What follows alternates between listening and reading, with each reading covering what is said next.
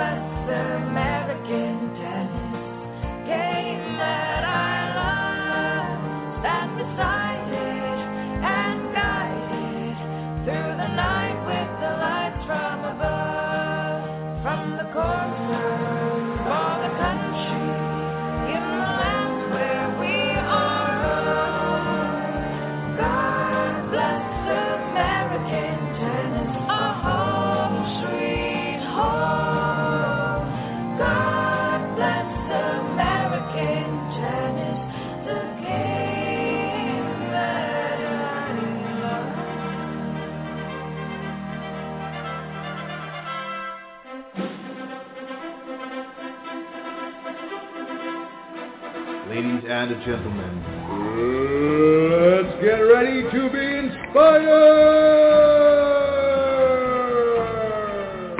Introducing in the red corner, American Tennis! And introducing in the blue corner, your host for American Tennis, Mr. Chuck Kriese! Ladies and gentlemen, time to get in the game. Good morning and welcome back. It has been a while, a couple months at least. I don't even want to look at it. It was 2 or 3 months back. Folks, I just hit a wall. What can I say? And I am... I guess the virus had a lot to do with it, what was going on, but you know, maybe I'll say a few things about that. Before I get into any of that stuff, though, I wanted to give a great heads up to everybody out there that's listening, but also a big, big congratulations to Brian Shelton, the coach at the University of Florida, who won a national championship this last week in collegiate tennis. And I wanted to tell you a couple things about Brian. I first saw Brian and met Brian. Maybe I was traveling around. He was about 16.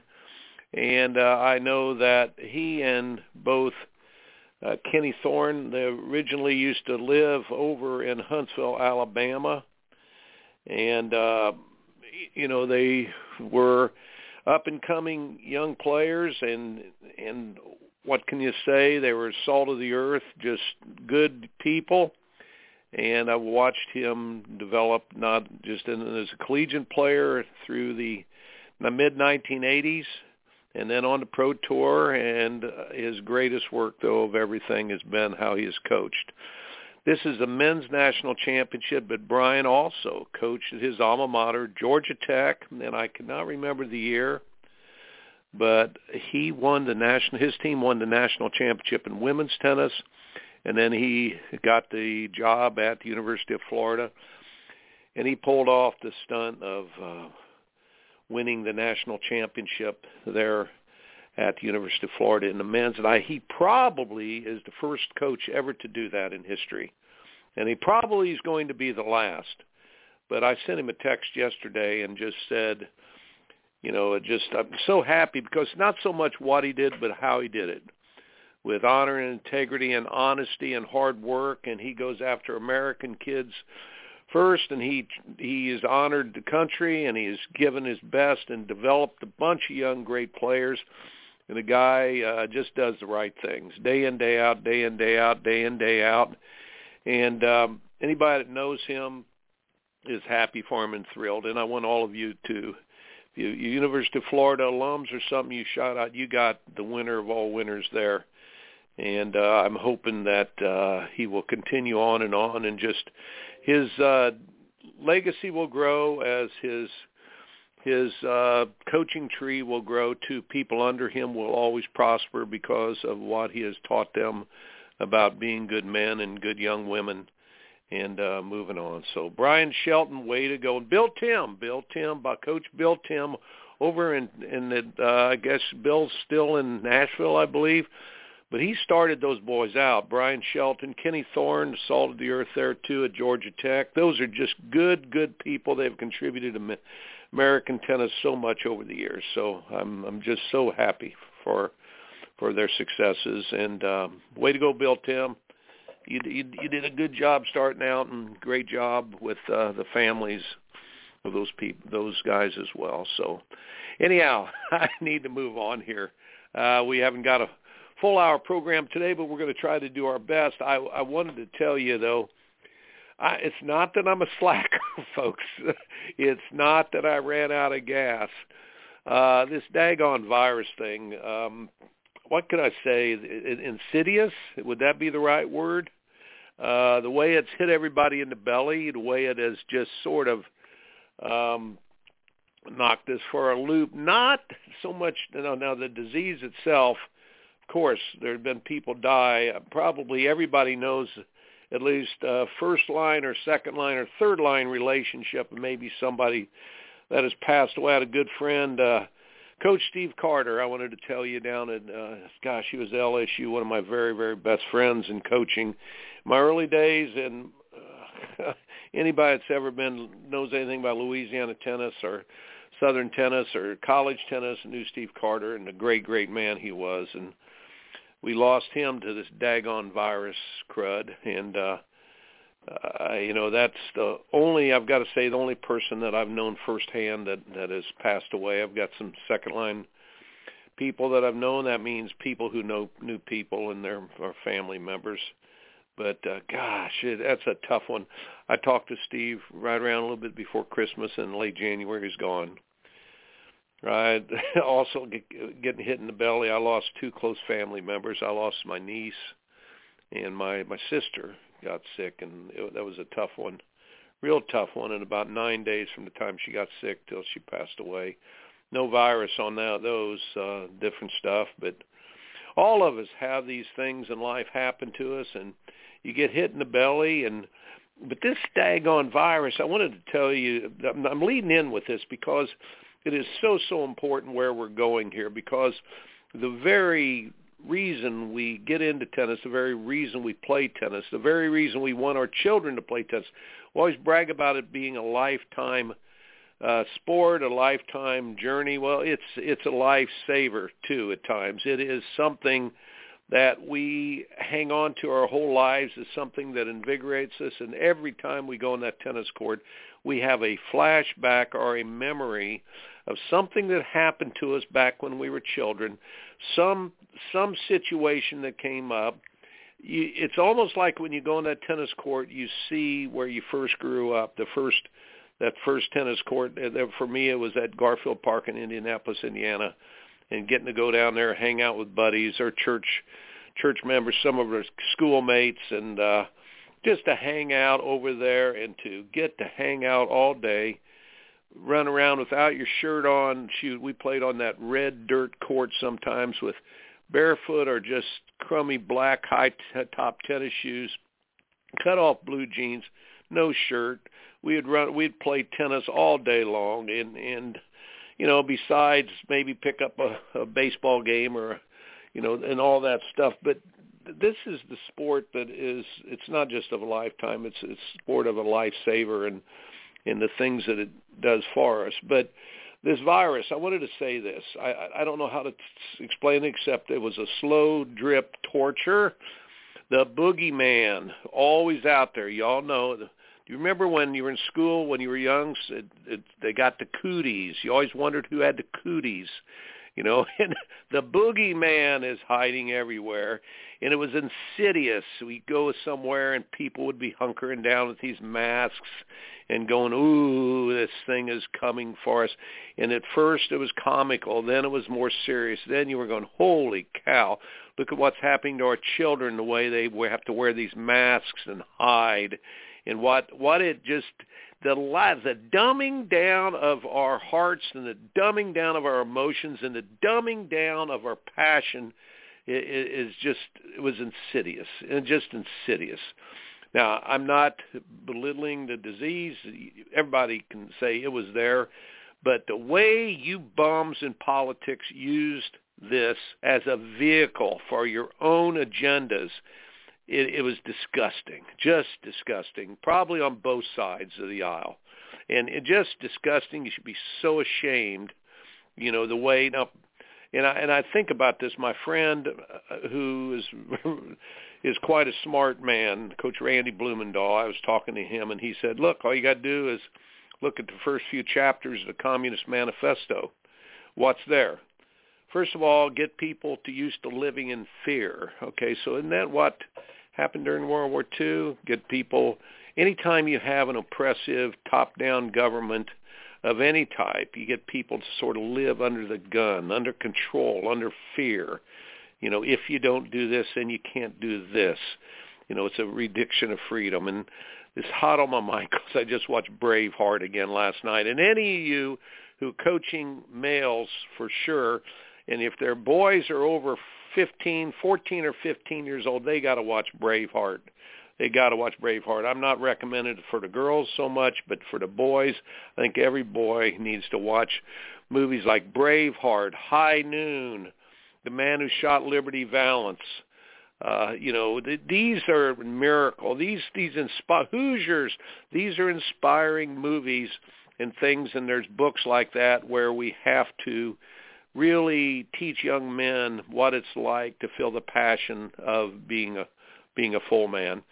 Love, to live in fear is probably the most insidious thing, and my buddy said that. And then he said, what do you do next? You get rid of the heroes. And I was thinking about it last night. When I was watching Braveheart with my son, and first time he had seen it, and gosh, there's a couple scenes in there. I'm saying, ooh, cover your eyes, son. Don't know if you're ready for that stuff yet, but the long and the short of it, it is powerful. And then the third thing, think about this, how they got brothers. They're getting brothers to fight against brothers, sisters to fight against sisters, and how we as a society that has always come together and talked about and met a common ground, not an left, right, east, west, north or south, a common ground where we all believe we are Americans and we believe in these principles. We live life, liberty, and pursuit of happiness. And we believe that passion should be expressed in something that we knew and not denied or dumbed down or smothered. So regardless of, we follow the medical advice. Yes, and most of us got those shots. And yes, and most of we had to wear the mask and we had to do this stuff. And, I'm so proud that I've been able to work during this whole time. But the people who've had to stay home and just hunkering down, what the insidious part of it has just been disgusting. Just disgusting. Now, that all being said, enough negative. On the positive end, because I'm going to talk about calling on us as American patriots, the good, the bad, and the ugly of being an American tennis patriot. American tennis patriots today. But the good part of what happened was this. Where do you turn when your back's to the wall? Where do you turn when life is being sucked out of you? Where do you turn when fear really comes? And I'll tell you, folks, you basically, it gets real simple. It becomes God, family, love, friends and loved ones, God, family, community. Then the circle of influence, I think the hardest thing is to do is to figure out that take care of our circle of influence and understand that we are only in control of what God gives us control of, and that's very little. But there is our circle of influence. That means our family members, and that means our neighbors and our communities. And that's where we have to start. This is, and I'm going to go there with the tennis today as I talk about the good, the bad, and the ugly of American tennis, that we need to start with our brothers, sisters, children, and help those people right around us learn how to play tennis, introduce them to the game, give them an activity where they can express their passions and cut loose and don't have to wear the daggone mask. They can go out and play tennis. And, just have to get to forget about the boogeyman. And so it comes down to God, family, our community, our circle of influence. Now, our circle of concern has been big, very, very big. And there's no way around that now with the communication of the Internet and everything, and we're 24 hours a day bombarded with everything. There's no way to get around it except turn the daggone TV off, which I do. I've been hitting old movies, and I've been hitting reading books. I read 5 books this last year, and I've written a lot. But as far as reading, I'm a movie guy. I just absolutely have missed so much going to the movie. So, God, family, our churches, our communities. I'm so thankful for our church that has stayed open almost all the time. And we did things the right way, but we got to go to church and we got to congregate. And that's really important. But hear me out, folks, on this. Don't ever, ever live in fear. Don't ever live in fear. You go to God, you go to family, you go to loved ones. We need our heroes. Help resurrect our heroes. Don't tear down heroes. Don't mock those people and just try to tear down people. Again, there's a saying that you never make your own light shine brighter by trying to put someone else's out. You elevate people. You don't tear them down. And brother on brother, let's meet common ground and talk and do what we need to do. Shoot, I actually got a group of men together, and we started meeting, every once a month. And I don't care. Y'all can start it out there, too, but we call it the Stand Up Brotherhood, SUBs. The subs, I started out by saying, listen, guys, our first stringers are letting us down. Our preachers have let us down a lot. Our leaders have let us down a lot. We've got to stand up and stand up for God. We got to stand up for our families, stand up for our communities, stand up country. And our circle of influence is tennis. Our circle of influence right now is the sports world. Our circle of influence is trying to help young people get up and get running and figure out about the passion that's involved in sports. And but think about what I'm talking about here, folks, and I'm going to leave it at this. Don't ever live in fear. Don't ever live in fear. Until we are unafraid of dying and we're unafraid and we know about God and what we have there, we could never really live unless we get rid of the fear. We're not supposed to live in fear. Secondly, let's help our heroes stand up and stand out. And if the hero is next door, honor them. Honor them. There's enough glory to go around for everybody. It does not diminish you by trying to put somebody else's light out. You honor other people. You elevate them. And then brothers and sisters, we got to love each other in the way that we have tough love too, and we call them out when we need to call them out for the wrongdoing. It doesn't make us holier than thou, doesn't make us better than the next person.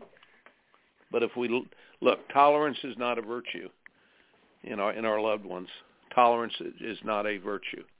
We tolerate anybody their lives. We're not judging anybody. But with our loved ones, we have to find a common ground where we can agree and move forward. The good, the bad, and the ugly is what we're going to talk about today in American Tennis. And we will be right back in a second. This is Coach Chuck Kriese, and this is American Tennis.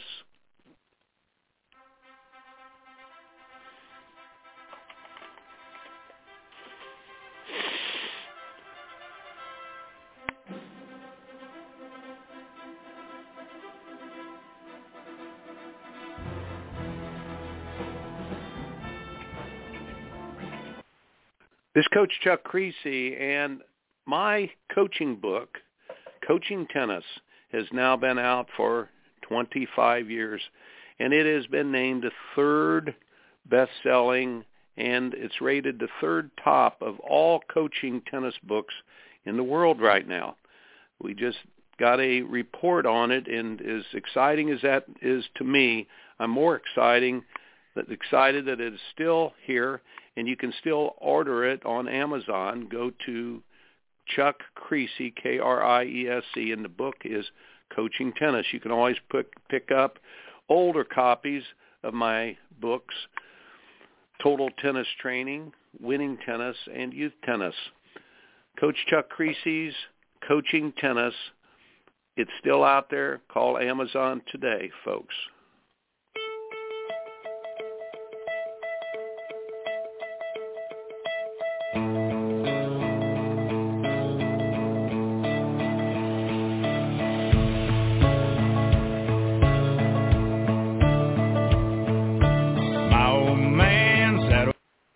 And it's Coach Chuck Kriese, and I'm back. And I had a long introduction here, but I think it's right that we sort of set the table on what we want to do. But my program today, in the intro, I put calling on all American tennis patriots, and that's what I call all of you. And I've got to tell you the truth. One part of the reason I shut down the program a little bit is I've been sort of upset with the Facebook stuff, and I just haven't been on there, because of their censoring of certain things and certain people. And they probably it's going to censor me sometime. And hey, listen, they'll censor you too if they start having that right. But don't we have the First Amendment right, the right to worship, the right to speak our minds, the right to congregate, and the freedom of the press? We have our First Amendment rights, and we need to understand we need to use our rights to fight for our First Amendment rights before our First Amendment rights get taken away. But we need to do that. But I guess I'm going to have to use that vehicle to try to get my program out and stuff, and I've got to become more familiar with the new programs that are out there and the new apps, I guess, where I can get the programs out. And those people want to find it. You can find it at my website, chuckkriese.net, always. But anyhow, it's just one of those deals. I need somebody who can help me stay versed in all that. But anyhow, it's time to get the programs off and rolling. And I wanted to say that the program today about the good, the bad, and the ugly of American tennis. I need to start by saying the good. We have so many good things going on with American tennis, so many things that are hopeful. We, in the mid-1980s, I've mentioned this before on the program, that we had up to 41 American-born players who played college tennis and then made top 100 in the world. And today I think we have 3 men and 2 women, something, 5. I think we have. And no, here's the hard thing. It's the first time in 45 years that we don't have a male player in the top 30 in the world. So I talked to one of the top USTA guys down there who's working on that, and I said, look, man, it is not your fault. Its primary fault is of the collegiate programs are not grooming American players. The college programs are not grooming American players. Now, I'm part of that. I've been college coaching for 43 years, going into my 44th year.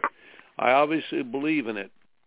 But it is only a shadow or a minuscule amount of the training that we used to get when we were able to train players. I say able to train players because in the early 1990s, is when the rubber hit the road with all of the restrictions being placed on college tennis. And why did they put it on there? They put it on there for no other reason but control. It wasn't about academics. They said, oh, we're going to get our students back in the classroom, our athletes. Come on, our tennis players made great grades. Nothing to do with it. They just basically it was some political moves, and I'll get more in that in a second. But we do need to talk about the good, the bad, and the ugly. I told my good friend who is working down at the USTA, that's not your fault. First of all, 80% of the college tennis is foreign athletes, people who come in from other countries, and they take the spots of our American athletes. Now, before we go there, I'm going to come back to the bad here in a minute and talk about the reasons for that. But we have great resources. We have great people. We have great facilities. We have enough money to do the things we need to do. The good part is the junior training has been, I think, tremendous. There's not a high school probably anywhere that doesn't have access at least to tennis courts or tennis teams. We have the opportunity there with high school programs to really get people off and running. Tennis boomed in the 70s, and it carried us through the 80s, and there's plenty of opportunities for our people to play. So we have the equipment, we have the money, we have the facilities, we have the expertise. We've had the heroes and the role models. There's been some great ones. There have been some great ones in American tennis. Andre Agassi comes to mind. The Michael Changs come. The Jim Courier is probably one of my all-time favorites. What a competitor! What an athlete!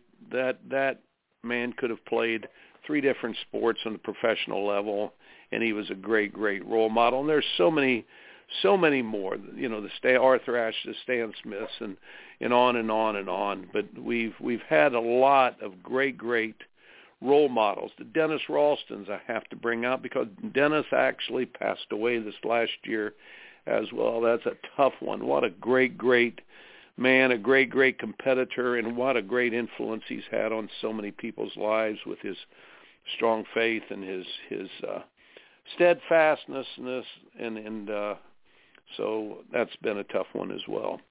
We have all those good things, so let's talk about what's going on. The bad. What's really going on with American tennis here? Well, I think that, you know, there's an old saying that you build something and then you have some success and then it gets bigger and then you have to feed it more. And then you have to feed it more, and then it becomes a monster that you can't feed, and then it starts devouring you. Could that be what's happened in American tennis? I believe that American tennis had become a big, big bureaucracy. Whenever you have a bureaucracy that does top-down management first, what happens is its first goal is to self-perpetuate itself, is to feed itself. When anything is like this, a church gets too big, what happens, it tries to keep feeding itself, and it doesn't often feed the flock.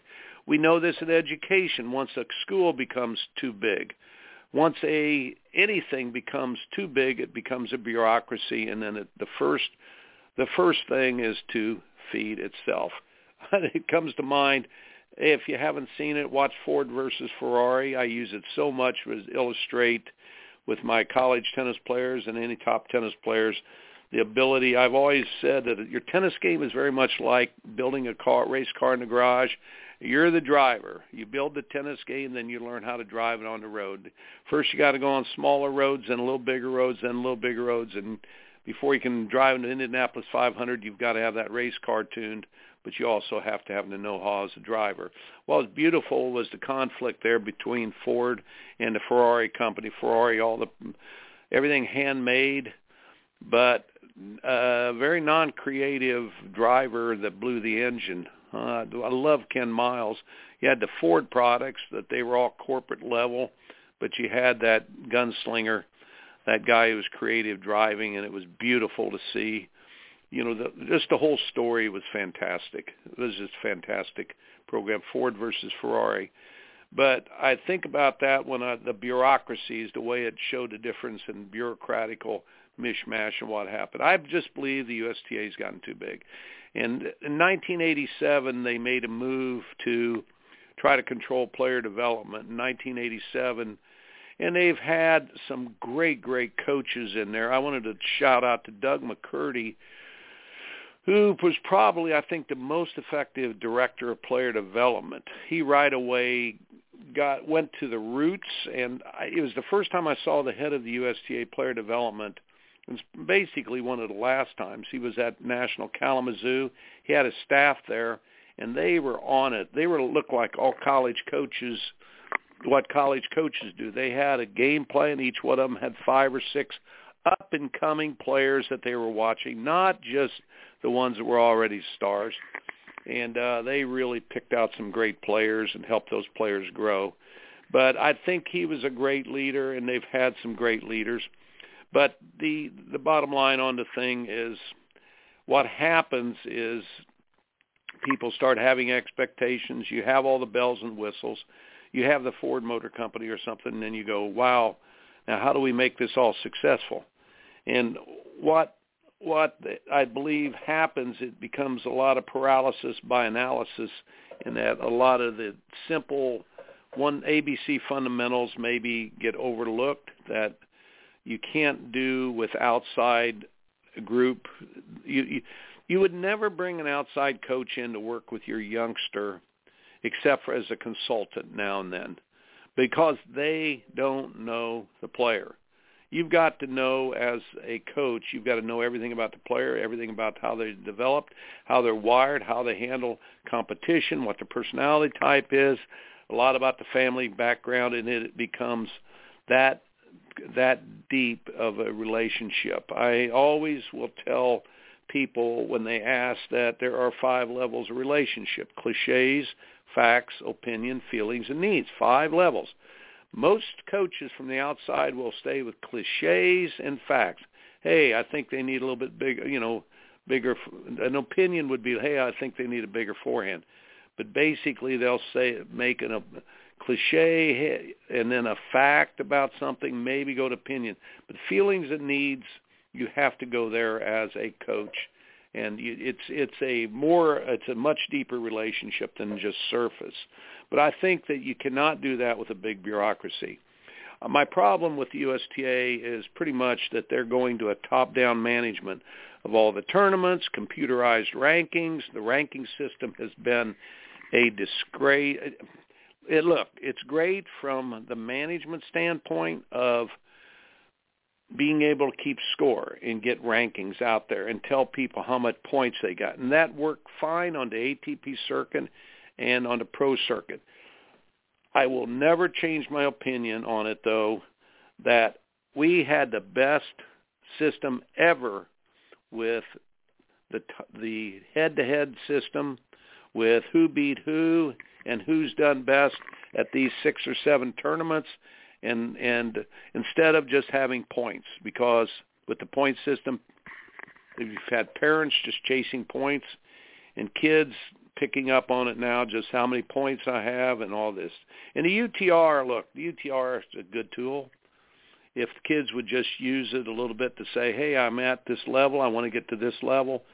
But my golly, the amount of work now that parents do, it's try to check out, oh, you're playing someone you should beat today because they're only 8.4 UTR and you're a 9.1 UTR. And by the way, you get to play somebody tomorrow that's a 10.1, and this person is supposed to beat you. So, honey, just have a good time out there. And how that messes up kids in so many different ways, as far as, just, again, too much paralysis by analysis. You need to be able to dream. Kids need to be able to dream when they're playing. They need to be able to go into a tournament and say, you know what, I think I can beat this guy because I think my backhand's better than his, and I think this and this and this. Yep, he's got a little bit longer record than me, but I think I can do this. And they learn that they believe they can do it, and that's how they make jumps. And I just think, again, the computers have messed everything up. The computers have allowed the wrong people to be in charge, and the reason I say that's not bad people, but the computers allow managers to be in leadership position. And the book, what was that book, on leadership back in the 70s? They said, come on, it'll come to me in a second, folks, I am sorry. They said, managers do things right, but leaders do right things. If you think about that, we need number 1 people, number 1 positions, whether or not they're computer people or not. We need people that can lead, and they're not afraid to dive into the fire and not afraid to make decisions. Last night holy cow, Braveheart, and it's a quote that I've forgotten, but Robert the Bruce was talking to William Wallace, and William Wallace said, "People don't follow titles or positions; they follow courage," and that is so true. Again, leaders do right things. Managers do things right. I think that's a bad thing we've done with the bureaucracy. Okay, enough on the bureaucratical part of that and what we've done. The bad thing is college being crippled. College and high school is crippled. Now, look, folks, in every other sport, gosh, baseball, football, basketball, golf, track and field, every other sport, every sport, high school is a training ground for college sports, and college sports usually are a training ground for the professional ranks. Did you watch the PGA tournament this last week? Phil Mickelson, I think he was Oklahoma State. I can't remember. I remember he went to school out there somewhere. He won the NCAAs back in about early 90s, late 80s, early 90s. But all of those golfers, all those pro golfers came out of American colleges. If you look at NFL football, all American colleges. Well, okay, let's look at swimmers and other things. Now, I would take an exception or call out the exception that soccer in the missile leagues, the American leagues, you have almost all foreigners now. But tennis, we just have not. We're not doing a good job in the high schools of training our kids for college. Number one, but college is not a springboard for the professional ranks anymore. How could it be? How could it be? With only 3 hours a day training allowed maximum, that means weight work and everything that you do. Actually, the rule is 4 hours a day, but it's 20 hours a week. Usually, it's only 3 hours kids get.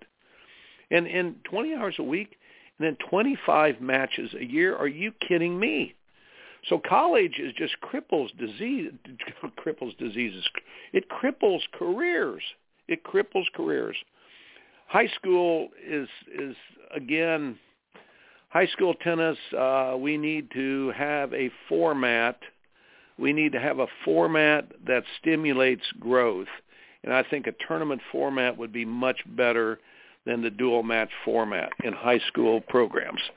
We need the tournament format. In college tennis, too, we need to shift more towards a tournament format. Hear me on this, and you're going to have to think about this one, and I'm going to run out of program time before I get it all out. But think about this now.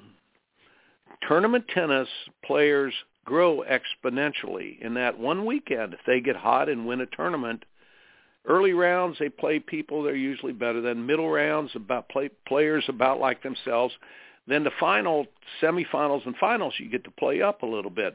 So in one weekend they might, boom, take a big jump. So they grow exponentially. If you fall and lose the first round, and then pop up, you only fall arithmetically. When you lose a tournament, you might lose first or second round. You only fall arithmetically, but you grow exponentially. The complete polar opposite is true for dual match tennis. Dual match tennis is good for introductory levels. Listen to me now. Introductory levels and league play, exposure to the game. However, for player development, it is a crippler because you only grow arithmetically, just one little peg at a time. And you're always playing someone who's at your level, but you will fall geometrically or exponentially. If you are the last young lad or the last young lady that is on that court and you lose the whole title or the whole team match for your school, a lot of times you'll lose a player for 3 or 4 weeks, folks. It's horrible as a coach. It's horrible. We need more tournament tennis. So the bad are those things, I think, college, and I'm going to talk about these, what's wrong. Again, we need to get the number one people will hire number one people. Number two people hire number threes and fours. Let's get more number one people who have been in the arena, who know how to build it, and to take care of the bad part, which is just seeing the big picture instead of pigeonholing everything. Again, college, I just want to talk about college. Most of the time, what happened was the Ivy Leaguers primarily always had a rule where they could only do 18 matches a year.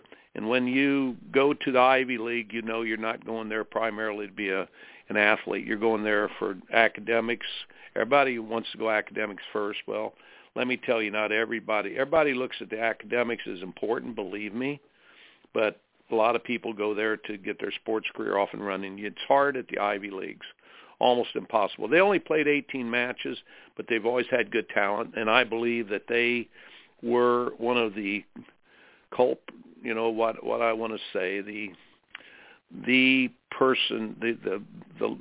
a lot of the people that really pushed their committees in the ITA pushed to dumb down college tennis, to dumb it down to what we have now was just, it's not enough. High school tennis is, I want to get on to the ugly, the dirty work of the ugly and what we need to do. It's ugly, dirty work because a lot of these things have been tried before and then people don't continue to go after them because you either have to ruffle a few feathers or because it just didn't work the first time, you have to stay with it. You also, it's ugly work because zero return on your work a lot of times, and there's so many naysayers if you stick your head above the crowd.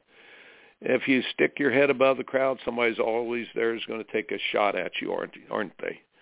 You know, people are always, you're a little different. People get, it's just human nature. But here's the ugly. These are the 5, 6 sleeping giants in American tennis. High school tennis, let's do a better job. High school coaches out there, high school tennis. Let's play more tournament format. If you want, one of the most perfect formats that develops players is the state of Texas. They do a team season with boys and girls in the fall. They do tournament tennis the rest of the year after Christmas. We need to do this in college tennis as well. Small town tennis, USA. Look, USTA, you've been pumping money into the inner city. That's fine. We need to try to help everybody. But over 75% of your professional athletes come out of towns, less than 50,000 people in them, less than 50,000 people. That means we need help in the small towns. How do you do that? There's not enough quality tennis people to go around to teach tennis in small towns. And young tennis teachers off the tour, they're greedy. They want to make the quick money fast. Very few servants out there. So what you do, though, is let's get some down-the-line players that aren't going to play professional tennis and get them summer internships in small-town community centers and then cut a young Chuck Kriese loose or a Bill Smith or a whoever, cut them loose, a young Bill Tym, a young Tom Higgins, a young Kenny Heidinger, a young Randy Blumendahl. I'm just telling you, great coaches I know out there. Cut them loose in a town of 30 or 40,000 people. When at a community center, they can get certified with one of the certification programs, and then let them go to work on creating energy. And you get leaders as well. Small town tennis, senior tennis. Holy cow! The pickleball craze, the fear of the pickleball. Holy cow, I'm tired of people talking about the pickleball, but it's all about symmetry, folks.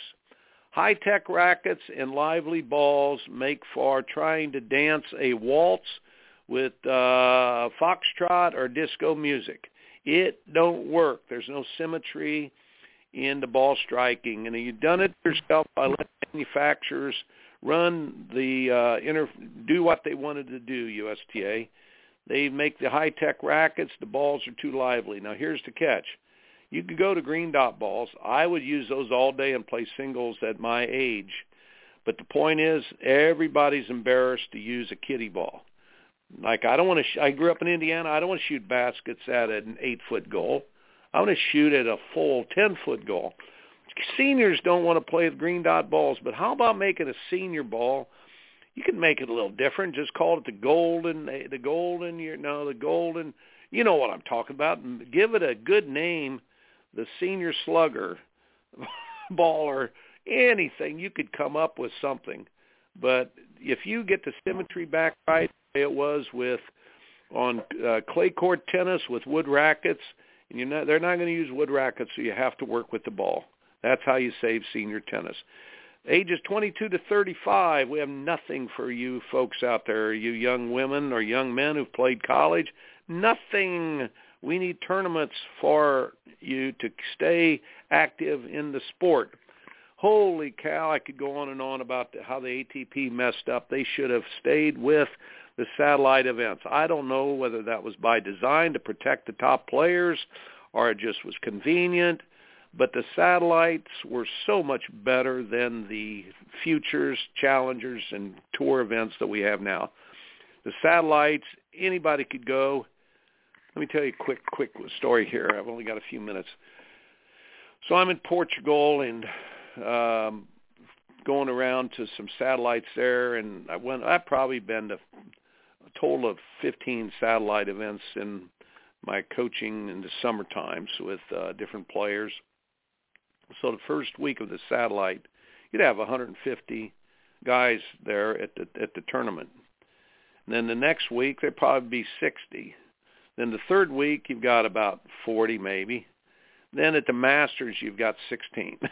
And it weeds out the pretenders, number one, but the bottom line on the thing, too, is those 16 players came through it, and they got enough ATP points that they said, now I can at least get into the qualifying of a bigger tournament. There's no future in the futures now, though. And what it's allowed is that there's little payoff, and they let anybody in to where when you go to a futures, you can play into qualifying and all that. But even if you win, you have to be almost perfect with the futures, the way the point structure is. I think the dirty little secret might be that the ATP, that once you're on in top 50 in the world, you got to do a lot of losing and a lot of crummy stuff to bump out of the top 50 in the world. I think they did it to protect their own.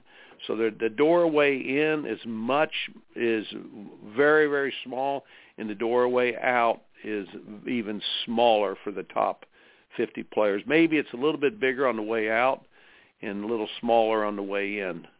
You used to just have certain gatekeepers that you had to get past certain mile markers on the Pro Tour, but my gosh, 22 to 35, it's we need some. We used to have a U.S. amateur circuit. That would be a great idea as well. This is bottom-up management. What can I say about bottom-up management? Your circle of influence is much more important to take care of than your circle of concern out there. Think about that, all you coaches and players and parents out there. Take care of it's God, family, job, and community first, friends. Take care of the circle of influence that you have. College tennis, what a sleeping giant. What a waste. All of the money, all of the facilities, everything. I'm going to give you an example of something that's going on. Okay, so all of the colleges in your state, okay, is there a minor league baseball team close to you, a single-A or double-A team? Here in Charleston, of course, we have the River Dogs, Charleston River Dogs. I think it's a single-A team. What's going on in college tennis right now is you have, it would be as if single-A players or double-A players, probably not triple-A, because they're really on their way to the majors. Single-A and double-A players say, you know what, I've been here playing pro tournaments for, 2 years, and I'm not going anywhere. I think I'm just going to go back to college and play on a college team. They'll give me a full scholarship or scholarship to go do it. Could you imagine if that happened, how wrong that is for our high school baseball players? Our high school tennis players are getting the bad, raw end of the deal. Our junior tennis players in this country, you're going to find out, parents, and the sad thing is, and I would let them have it and tell them, outright, your school close you needs to be recruiting 80% Americans. We're not against foreign players. Nobody is. But every country in the world that you go to usually allows 2 international players on their teams. Look, when I worked in Thailand. I worked for Southeast Asia Tennis. When I went to Thailand, folks, I knew that I was a guest there, and I needed to honor the system, and I needed to respect the system, and I did not need to try to milk anything. I tried to earn my way each and every day and respect it, and when it was my time to leave, I knew it was my time to leave. Now, what we have now is 80%. It's like a jobs program for failed professionals. You know, so players come in, they play a couple years or 4 years, and some of them are great. Some of them are great. I'm not saying that. Okay, here's an idea. I told a guy who runs the college program at the USTA, look, you can't just outlaw foreign players. So here's what you do. You reward coaches that do the best job with American players. If you have some credentials and criteria, if you know top, you get in, maybe you have to be top 25 in the country, 80% Americans. But if you do, we're going to give you a stipend. We're going to give you a chunk of change here, or we're going to give your program something, a great grant here for something. But USTA, you have the money. You ought to be doing that. Reward excellence for what you're trying to achieve. You need to, and with USTA needs to have an all-American team. That's about as simple as it is. We don't need to have. We should not have an all-American team with, 15 people named and 12 of them are from countries other than America. It just, how does that make sense? We need the USTA, we used to have the Kodak All-American football team. Come on, you're not going against anybody. The ITA controls this now. By the way, ITA, get your act together. Get your act together. And listen, we lost 70 programs during the virus. We lost 70 college programs. And they're ITA and USTA, this no ad system that you're playing, abbreviated tennis, the ugly. I have so much information I need to share about how bad parents. I've got enough time to make one comment here on. I want you to think about this one on how bad NOAD is for your child and how stunting it is to their growth as a tennis player. Pointed everything out, how unfair it is. It's an 8-point swing on game point. Everybody sees it at 4-2, isn't it? It could be 5-2 or 4-3. What about if it scores 4-4 and your youngster gets cheated on game point or a let cord? Okay, the other person now is up 5-4. They need 4. Your youngster needs 12. 8-point swing. First game of the match, it's an 8-point swing. It's so wrong to use. The abbreviated scoring is horrible for the development of the players. Let me explain why. And I'm going to credit Randy Blumendahl. This is brilliant for him to be thinking this way. He told me one time, Coach, when you develop players, here's what. And don't we first learn how to help them lengthen rallies? Yes. My daughter right now, we're trying to get her to where she can hit 20 good balls in a row. Yes, you do that. Okay, lengthen rallies, then what? Okay, then you try to lengthen points, don't you? Have long points and make sure that you can construct. Then what do? You try to lengthen what? Games? Oh, not in NOAD. Not in NOAD. In NOAD, you only get 7 points no matter what. It's a race to 4. No swinging momentum other than, wait a minute, NOAD, if you only got to win the first 1 to 4, but no ads at all. You don't ever have to play those long war zone games. We all know all this. But think about it. First you lengthen rallies. Then you lengthen points. Then you lengthen games. Do the Spanish know something we don't know? They lengthen games on clay, don't they? Okay, lengthen. No, then you learn to lengthen sets. Oh, then you learn to lengthen matches. Sets. Oh, I went 7-5 with that player. Oh, I lengthened a match. I'm going 3 sets with this person. I went 3 sets with the number 1 seed. Oh, I played a super tie. This stupid tiebreaker is just a killer as well, parents. Your youngsters need to learn to play that third set. How are they going to just pop up one day and be able to play a third set that is tough? So they learn to lengthen points, then they learn to lengthen rallies and points, then games, then sets, then matches, then tournaments. They learn how to get to the late rounds. Then they learn group tournaments. Then they learn to lengthen their seasons, and they learn to lengthen their careers. There's 8 steps, and we're taking out their ability to lengthen games. Horrible, horrible. And it'd be like my son's in baseball. What if you only had 7 pitches, and after that, if you foul a ball, you're out, son? Holy cow, how bad that would be. And we're going to have a situation in tennis where if you're small, forget it. You're either going to be a big bomber or you have no chance. You don't have a chance to be a middleweight tennis boxer anymore. You have to be a knockout artist. Just disgusting. So anyhow, I don't want to get off on no ad. But Americans, okay, checkpoint 7 or 6 here. College tennis, sleeping giant, but Americans, listen.